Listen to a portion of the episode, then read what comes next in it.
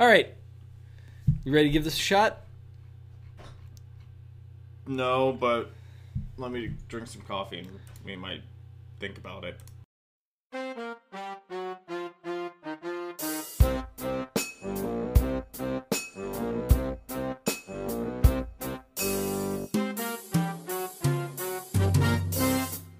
Welcome, everyone, to the first episode of MTG Under the Hood, where we take a deeper dive into the mechanics of the lovely game of Magic the Gathering.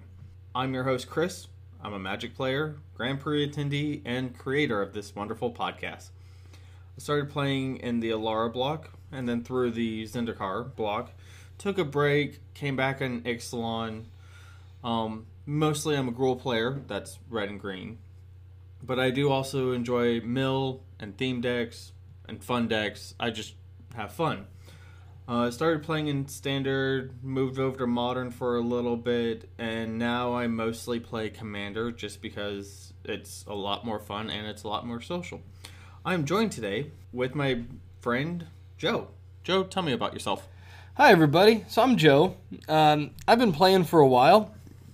I started in the Onslaught block, left after the Kamigawa block, unfortunately. Uh, just didn't quite have the time or the wallet to afford it, but I picked up back up within you know, about the past year. And over the course of this past year, I've really dived into the rules aspect of, of Magic. Um, and I'm actually looking to become a level one judge within the next six months. That's sort of one of my goals. I passed the rules advisor exam, and I am ready to get going into that big endeavor. So it's great to talk to all of you.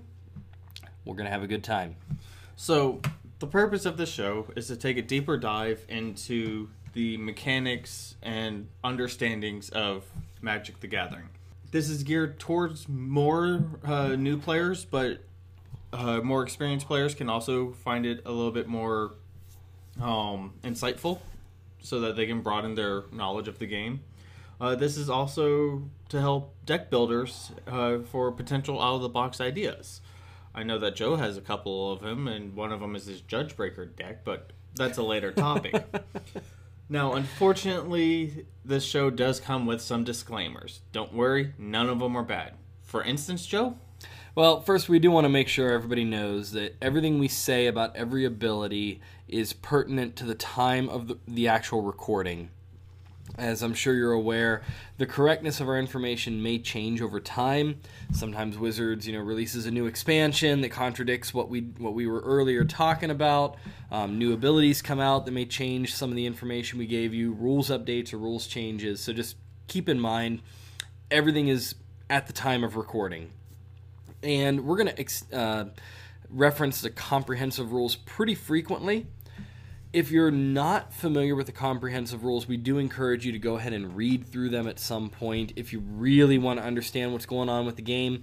But just realize that we'll throw out a lot of comprehensive rules language, and then we're going to try to break it down as much as we can so that it's easy for your average player to understand, so that you don't have to be a, a judge to really understand the, the actual rules of the game.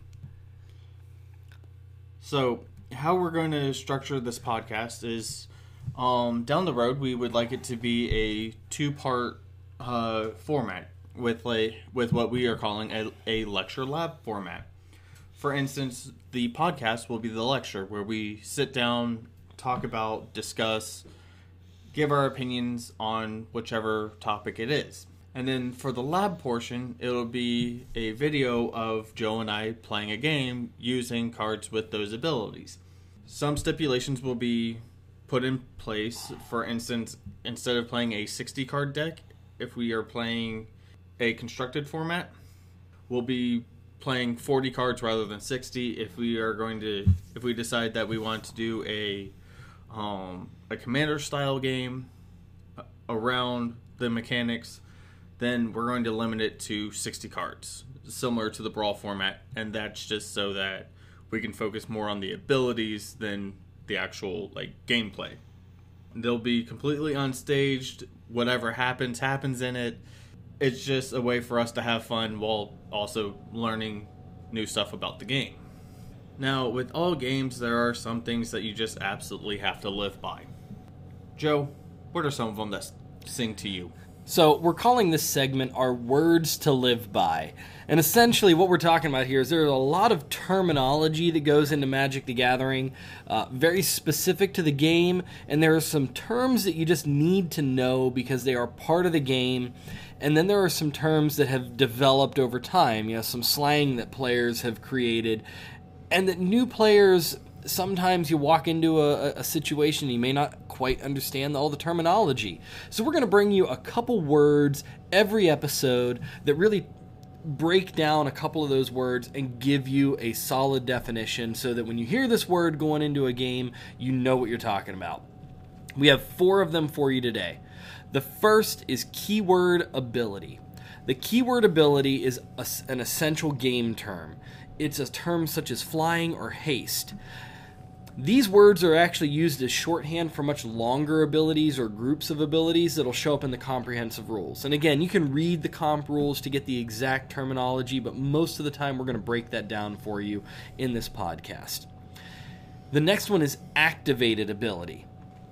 An activate ability is a kind of ability that'll show up on a card from time to time. It's not on every card that you'll see.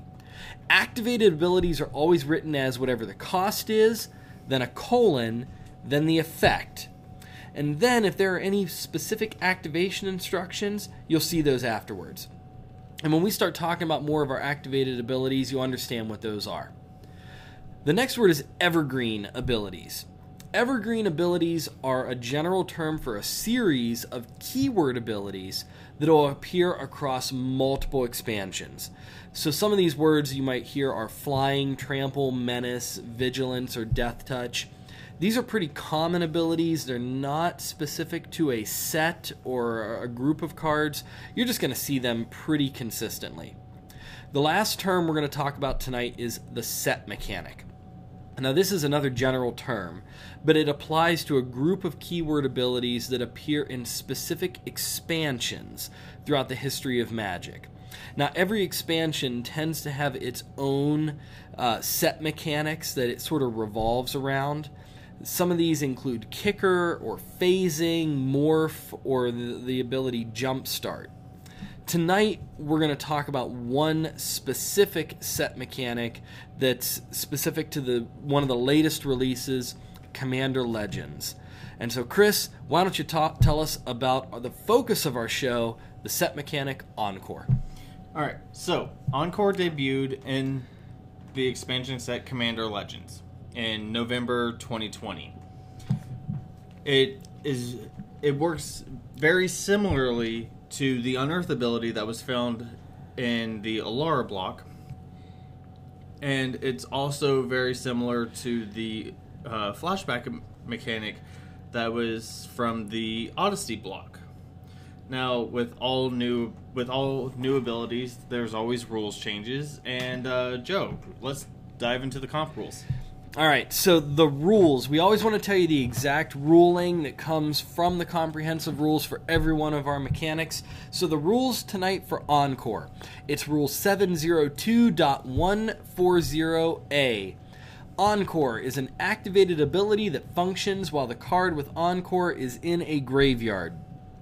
Encore cost means pay the cost, exile this card from your graveyard. For each opponent, create a token that's a copy of this card that attacks that opponent this turn if able. The token gains haste. Sacrifice them at the beginning of the next end step. Activate this ability only anytime you could cast a sorcery. Chris, please tell us about some featured cards from Commander Legends that have the Encore ability. Alrighty, let me just pull this one up. First one is going to be Amphin Mut- Mutineer.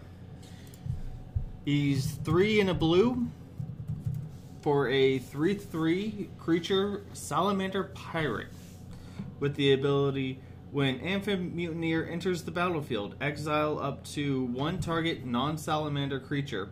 That creature's controller creates a 4 3 blue Salamander Warrior creature token. And it has the Encore ability for 4 and 2 blue. And the activation cost is 4, 2 blue, exile this card from your graveyard. For each opponent, create a token copy that attacks that opponent this turn if able. They gain haste. Sacrifice them at the beginning of the next end step. Activate only as a sorcery. This one's fun. I mean, it introduces Salamander, and I don't think there's really been any Salamanders. Not any important ones, that's for sure. I'm just hoping for an, an axolotl.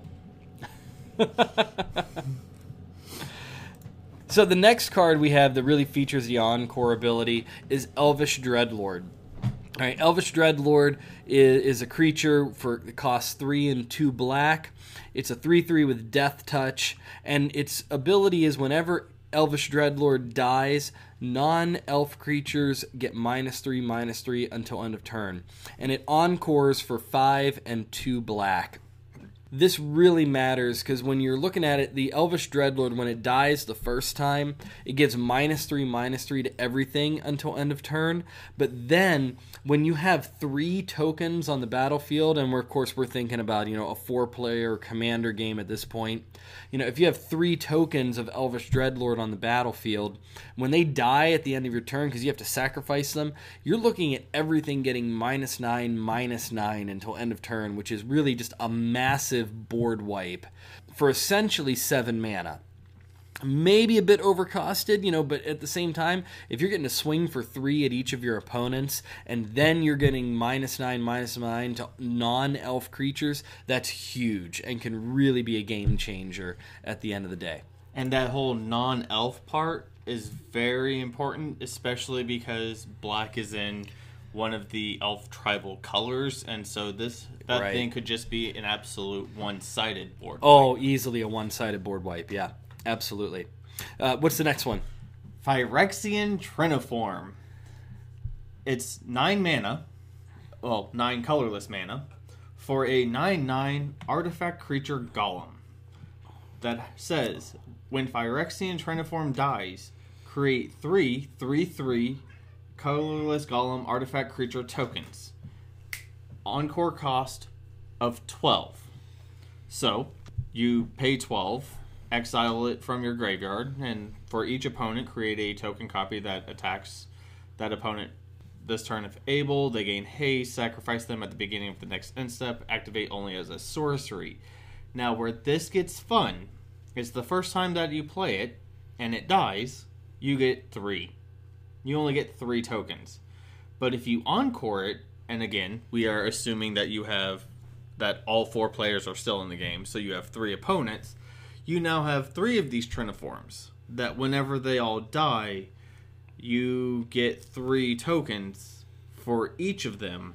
So if you were to play uh, Phyrexian Triniform, and then let's just say you sacrifice it to something, or you just kill it right out, and it dies, and you, then you encore it that same turn, you now have three copies of it that you can easily that you attack with, and if you have a way to sacrifice it for a total of 21 mana, you now have 12 3-3 golem tokens, which if you're playing a commander game, sometimes you might have that much mana lying around and that's just it absolutely tickles me.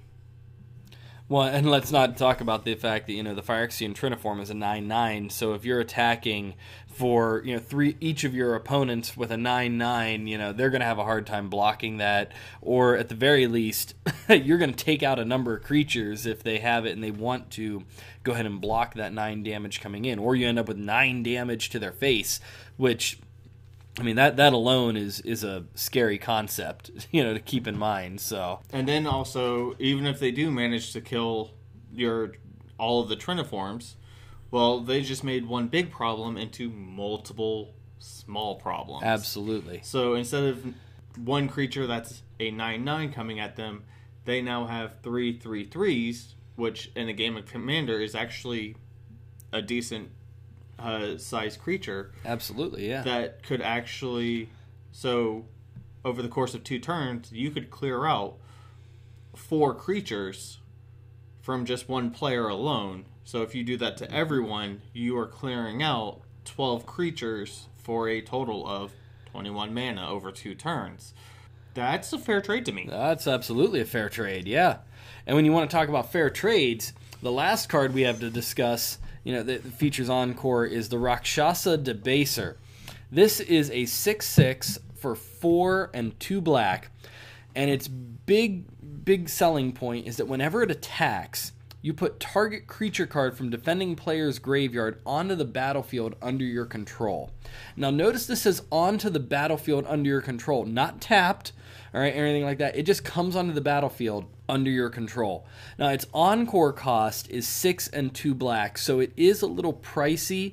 But again, if you're looking at a four-player game still, the the ability that you could have to really gain a lot from the Rakshasa Debaser's encore ability is just massive. I mean, not only are you swinging at six or swinging 4 6 at each of your opponents, but you're also potentially getting three powerful cards out of their graveyard. Um, or at the very least, I mean, you get three chump blockers. You know, I mean, this is this is just an amazing ability. Uh, and and it really does say a lot that when you're when you're working with that commander style format where you're playing against you know multiple players and you can pull multiple cards out of a graveyard, it's just a fantastic card to have and with a fantastic ability. Um, you know, and, and unfortunately, you know, when you look at Encore, it's a great ability, but there just aren't that many cards that really have it. And when you look at Commander Legends as a whole, I mean, it's a massive full scale set. Chris, would you tell us a little bit about actually the number of cards we're looking at that have Encore overall? Well, before I do that, I just want to say one thing about uh, the baser. Mm-hmm. The encore cost is eight even if you are playing on curve. So if you play one land per turn, and you're able to play this on turn 8, this is a commander games take a while. Right. They easily go into 10, 12, 20 turns depending on if someone wants to play. depending on the game, yeah.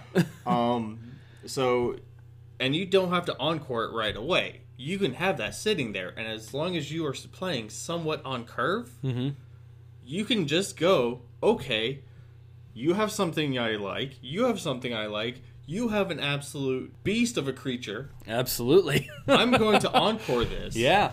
And then I'm going to take, I'm going to pick and choose all of these wonderful, shiny toys that everyone has in their graveyard and then use it against them. I'm okay with that. Oh, yeah. And this is coming from the resident necromancer of our group. So that one actually tickled me. So, as for the dominant colors, there are three in white, three in blue, four in black, three in red, one in green, one colorless, making that 15 in total. I am happy that black has the most home representation for home encore because um, white and black are the two resurrection recursion graveyard home shenanigans, and black mostly, and so it makes sense that something. Yeah, it just seems like a very black focused ability, graveyard recursion. You know, bringing things back from the dead to to do your bidding one more time, kind of deal. Yeah, especially with Fire Phyrexian Triniform, where you can bring it back kill it off however you want. And then you have all of these tokens, and then you just go, okay, I'm just going to sack all of these tokens just to well, do something go, yeah. big, splashy, and hopefully game ending. Yeah, absolutely. So when we're looking at all of these different cards and everything, there are a couple decks that have really started to stand out. Um, and in fact, one of the most popular decks actually is a card that we didn't mention earlier because um, it doesn't have necessarily Encore in and of itself, but Araumi of the Dead Tide is a wonderful card that features sort of the the Encore mechanic, but uh, Araumi doesn't have it. Araumi gives cards in your graveyard Encore.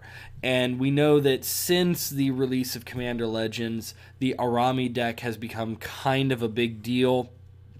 Because, like I said, Encore, giving every creature in your graveyard Encore is a big deal.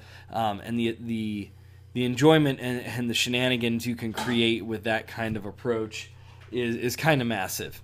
Now, when we really start looking outside of the Araumi deck, there really, unfortunately, just aren't enough cards in each color with this mechanic to really create a focused deck around like the encore mechanic. And that's why Araumi has become really popular because Araumi gives all of your creatures the encore mechanic. You know, so uh, you're you're able to really sort of play off of that idea. But when you're looking at like you know we were talking about, there's one green card that has encore, and so there just isn't enough to really create a focused deck around it. And really, these cards are sort of only playable in Commander. Now, I'm not saying you can't do them in one of your Eternal format decks. If you really want to go for it, you can, absolutely.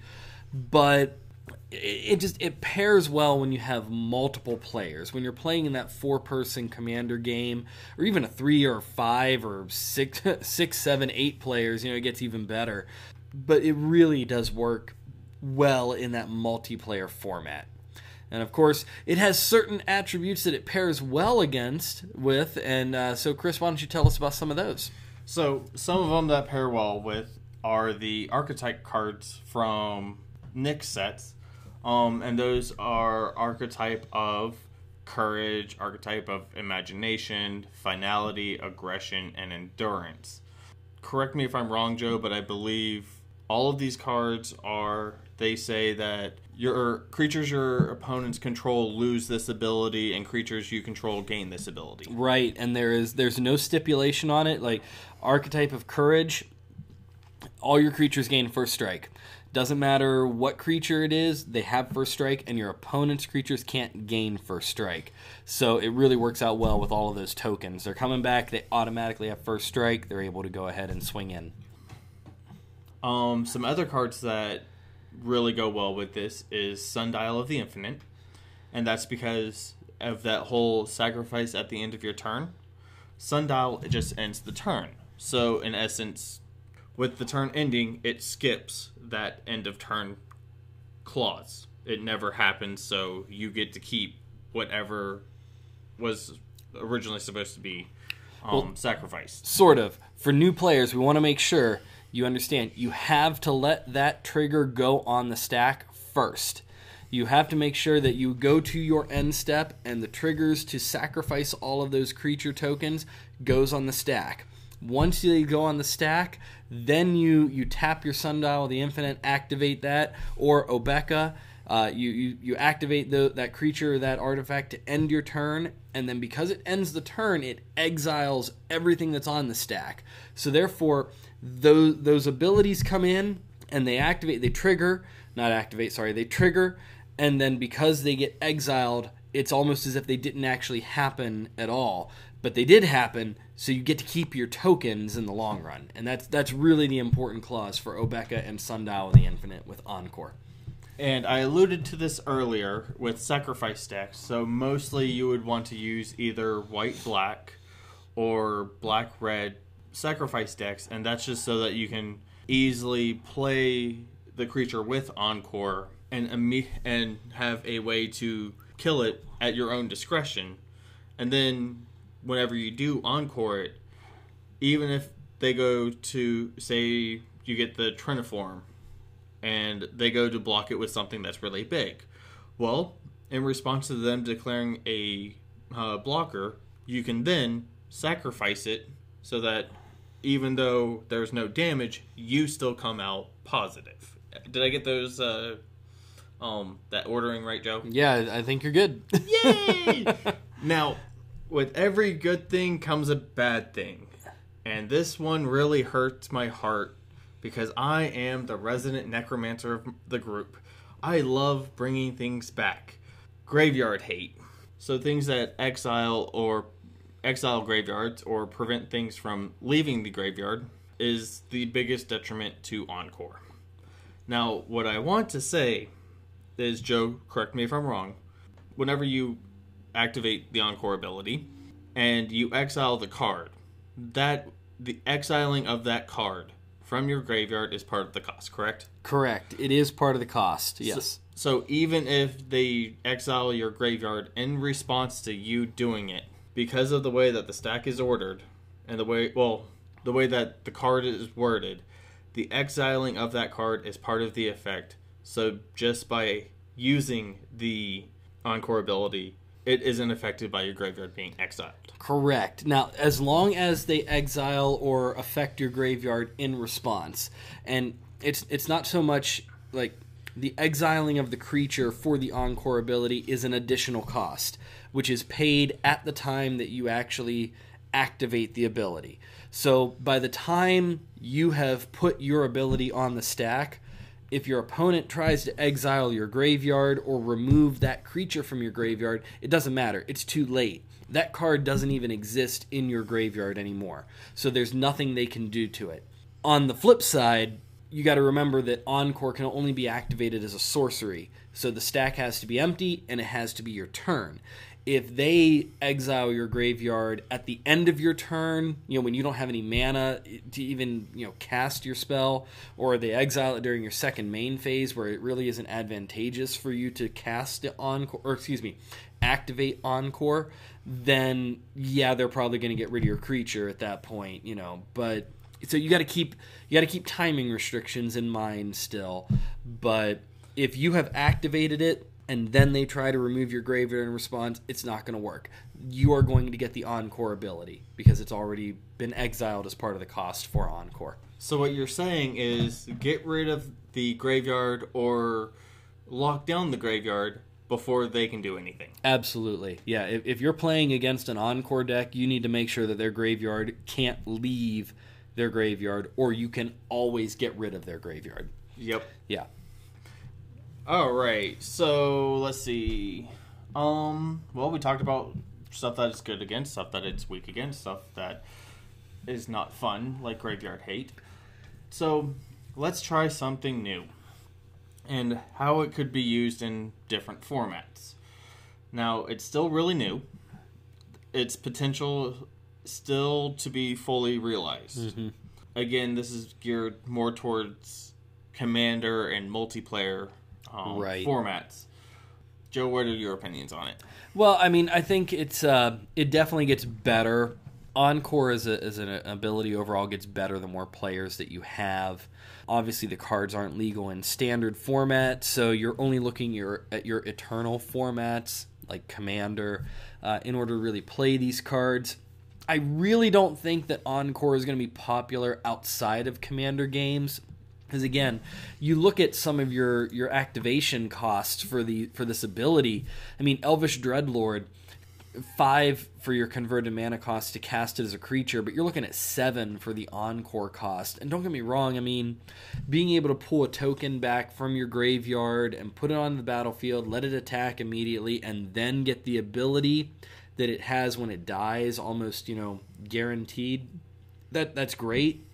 But for seven that's a lot. That's a huge cost. So you really need to make sure that if you're playing against more than, or if you're only playing against one player, I should say, you really got to weigh the cost. Is it really worth it to get that ability when you're playing 1v1? You know? And again, now if you're playing Commander and you're down to the last two people, that's a different story.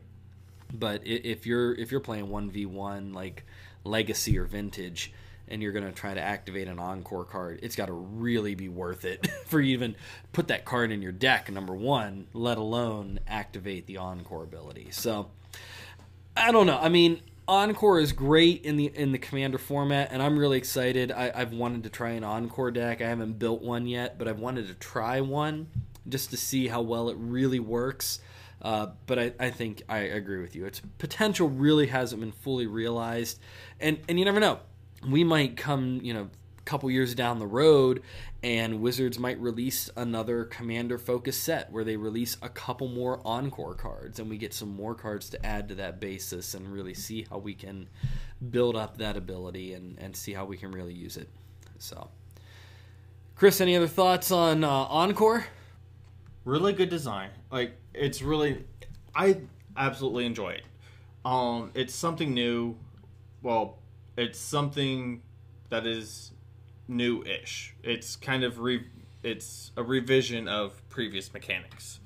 It's tweaked subtly. There's a lot more mm-hmm. going on with it, but honestly, I like it. Oh, I do too, I and not just as a great, yeah. necromancer. It was just something new and fresh mm-hmm. and honestly, it was nice to have because in Commander, you're always looking for something big and splashy, Right.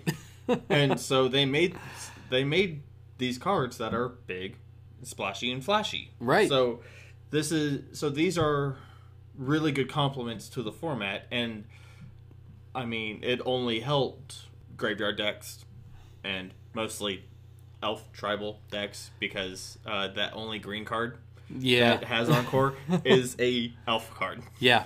So, um, so all in all, I actually really like it.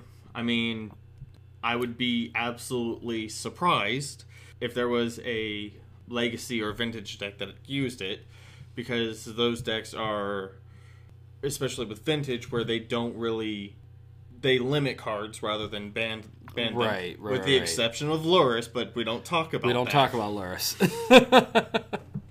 legacy and vintage because they have so many cards that they can pull from those ones are always fast yeah.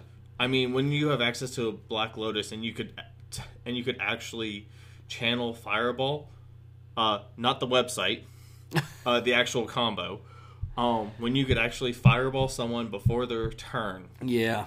and win the game that's how fast legacy and vintage are hmm I don't think there'll be any encore cards. No, it's just it's it's too slow. You know, it, it is designed for a longer game, something that's designed to to go multiple turns. You know, I mean, because if you're looking at nine mana to cast an ability or to activate an ability, it's just yeah, you, you can't play legacy and vintage with that kind of mana cost in mind. It's it's just not feasible on a regular basis. If I'm going to play something that's nine or more mana, well, if I had to choose between either encoring Phyrexian Triniform or playing Omnipotence, I think Omnipotence. There we go, Omnipotence, which allows me to play anything without paying its mana cost. I think I'm going to go with Omnipotence. Yeah. just Yeah. because the value of it is a lot more. Yeah. But if I if that's the only thing that I can really that I can really do, then yeah, I'll play Triniform. I mean, I'll get the again saying that we have three other opponents. Yeah, I'll get those twelve tokens. That'll be fun. Yeah. Yeah, all things considered. Well, I think that kind of wraps up our discussion of Encore. So I think it's time to clean up this episode and uh, take a question from some of our listeners. I know this is episode one, but yes, we, we do actually have some questions that have been given to us already. So, Chris, what's our question for today? What extras, such as tokens or sleeves, make playing easier? Oh, this is a great question. Me personally, I enjoy sleeves, just because one is card protection. Absolutely. Yeah. Two, it makes shuffling a lot easier. Mm-hmm. Three, it's a way that you can, you know, kind of have fun and express yourself a little bit. Yeah. I mean, I have one that is a zombie that says free hugs. Why not? Why not? Exactly. Well, and then you, you start looking at uh, players that have older cards or experienced players who uh, who have older cards. You know, you you want to take some of those cards that may have been played a lot more heavily, and you want to sleeve them so that if you do go to an event, you you don't get hit with a with a marked cards you know Yeah. or, or you know any kind of any kind of penalty for that you know you just you want to make sure everything looks the same and sleeves are a great way to immediately make your deck look uniform all the way through so yeah sleeves are an important part of uh, of making play easier uh, I guess a playmat would be the next idea. You know, you, you always want to have something that really just keeps your cards protected and makes it easier for you to move them around around the table. Playmats, they come in a variety of styles. You can find whatever one works best for you. Personally, I like the rubber backed and the, probably like a nylon top. I think it's neoprene. Ne- neoprene, yeah, that might be it. But anyway, just a nice, simple playmat, something that just it allows your cards to move around easily. But you know, between a sleeved card and the playmat, it just it's easy to move it around, and it keeps your game center kind of distinguished from everybody else's. It's just it's it's just a nice addition to have. It's not necessary, but a playmat is really nice, and you can again, it's another way to express yourself and you know show if you've done some big events, you know, like gone to Magic Fest or something like that. It's a way for you to show off those kind of accomplishments and everything. So, uh, Chris, what else do you think? Well, one thing that makes life a lot easier, in my opinion, is tokens. Now, uh. I have used I have been that player that actually pulls out a piece of paper and tears it up a little bit to make a whole bunch of them, and I scribble on it whatever it is with you know basic stuff to use those as tokens. Not my best moment, but it got the job done. It does get the job done, and you know sometimes you can't anticipate it, and especially if your opponent doesn't bring anything to denote tokens for you. Like you know if they're to beast within your creature and they don't give you the three three beast token to, to symbolize you know what the, what you're getting because they destroyed your creature. It's nice to be able to pull out little pieces of paper or you know a post-it note and just be able to write three three beast you know green beast token and just have it. You know, but if you know that something is going to need a token for your deck, it's a good idea to just have those tokens pre-made, ready to go, so you can just pull them out of your deck box and slam them on the battlefield when they're necessary you know. And tokens, you can buy them from a lot of the online card shops. Um, I know that if you use one of them, uh, every now and then they'll send you a like their own promo kind of. Card of. Kingdom is really famous for that. Yeah. yeah. I was trying not to name drop, just you know, eh. whatever. And it, if you guys want to sponsor us, go ahead. um, but yeah, Card Kingdom. I have several of their tokens. I think I only use like one or two of them, but I mean, it's nice to have them. Yeah. Um, I know that with all of my decks, all of my commander decks, I have a pile of tokens that I always have, and that's some of them are as simple as like a border around a card with the name on it, and it's very simple. But yeah. as long as I can, as long as I know what it is, and I can easily tell everyone what it is it's a token. It, um, it does the job. Yeah. And to go along with those tokens are dice. Dice, important. Yeah. Um, they can keep track of your life. They can keep track of counters. They can keep track of loyalty counters. Any type of counter, you can pretty much use a dice for. Important to note, though, if you do plan to go to a competitive event, I have to check the rules, but I, I want to say last I checked, you cannot use dice to notate your life total. Um, that may have changed since the last thing, I, but I, I, you know, err on the side of caution there. I don't think you can use dice um, to to show your life total. But everything else, you know, dice is usually something that's generally accepted. There are very few exceptions where you don't want to use dice, and even then if you're going to your local Friday Night Magic using dice to show your life total, as long as you stay accurate, not going to be a problem. It's only competitive level events where that gets kind of strict. So, but yeah.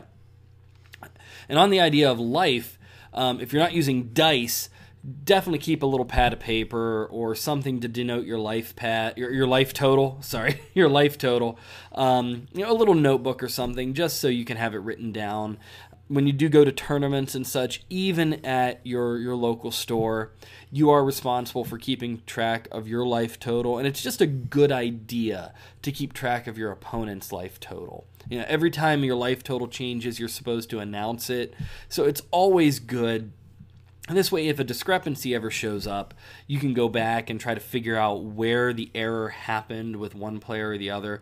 And you, you this way, you know, you're also not relying on your opponent to tell you, "Oh yeah, I'm I'm at 3 life" when actually they're at 2 and you can swing for 2 with your grizzly bear and and knock them out um, instead of leaving them at 1. This way, you know, it just it, it keeps everybody on the up and up and you you better believe that if your opponent knows what they're doing, they're keeping track of your life total too.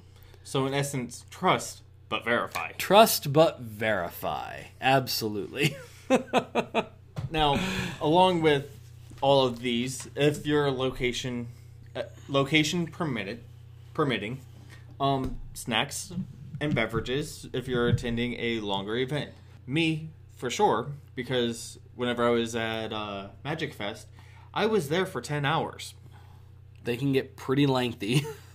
and also, it was an hour away from where I lived, so I was gone for twelve hours. Um, one thing that I didn't really bring was uh, snacks and drinks. My wallet was hating me at the end of the day because everything. Because I think for like a like cheeseburger and some fries and uh, um, a drink, I think I paid like nine or ten dollars for it. Yeah. So, um, and that's because it was at a convention center, and so they, you know, they jacked the prices up for everything. Um, so if I had just brought, you know, some jerky and some soda or water or whatever, and I, I could have been happy. Well, and Chris, uh, correct me if I'm wrong, but d- do they provide lunch breaks for you during those larger events? Uh, whenever I did it, not really. No. So, you know, having a snack available just in case you don't really get a chance for lunch, you know, just it's just a good idea. Not saying you can't go get food, but you know, have something to tide you over.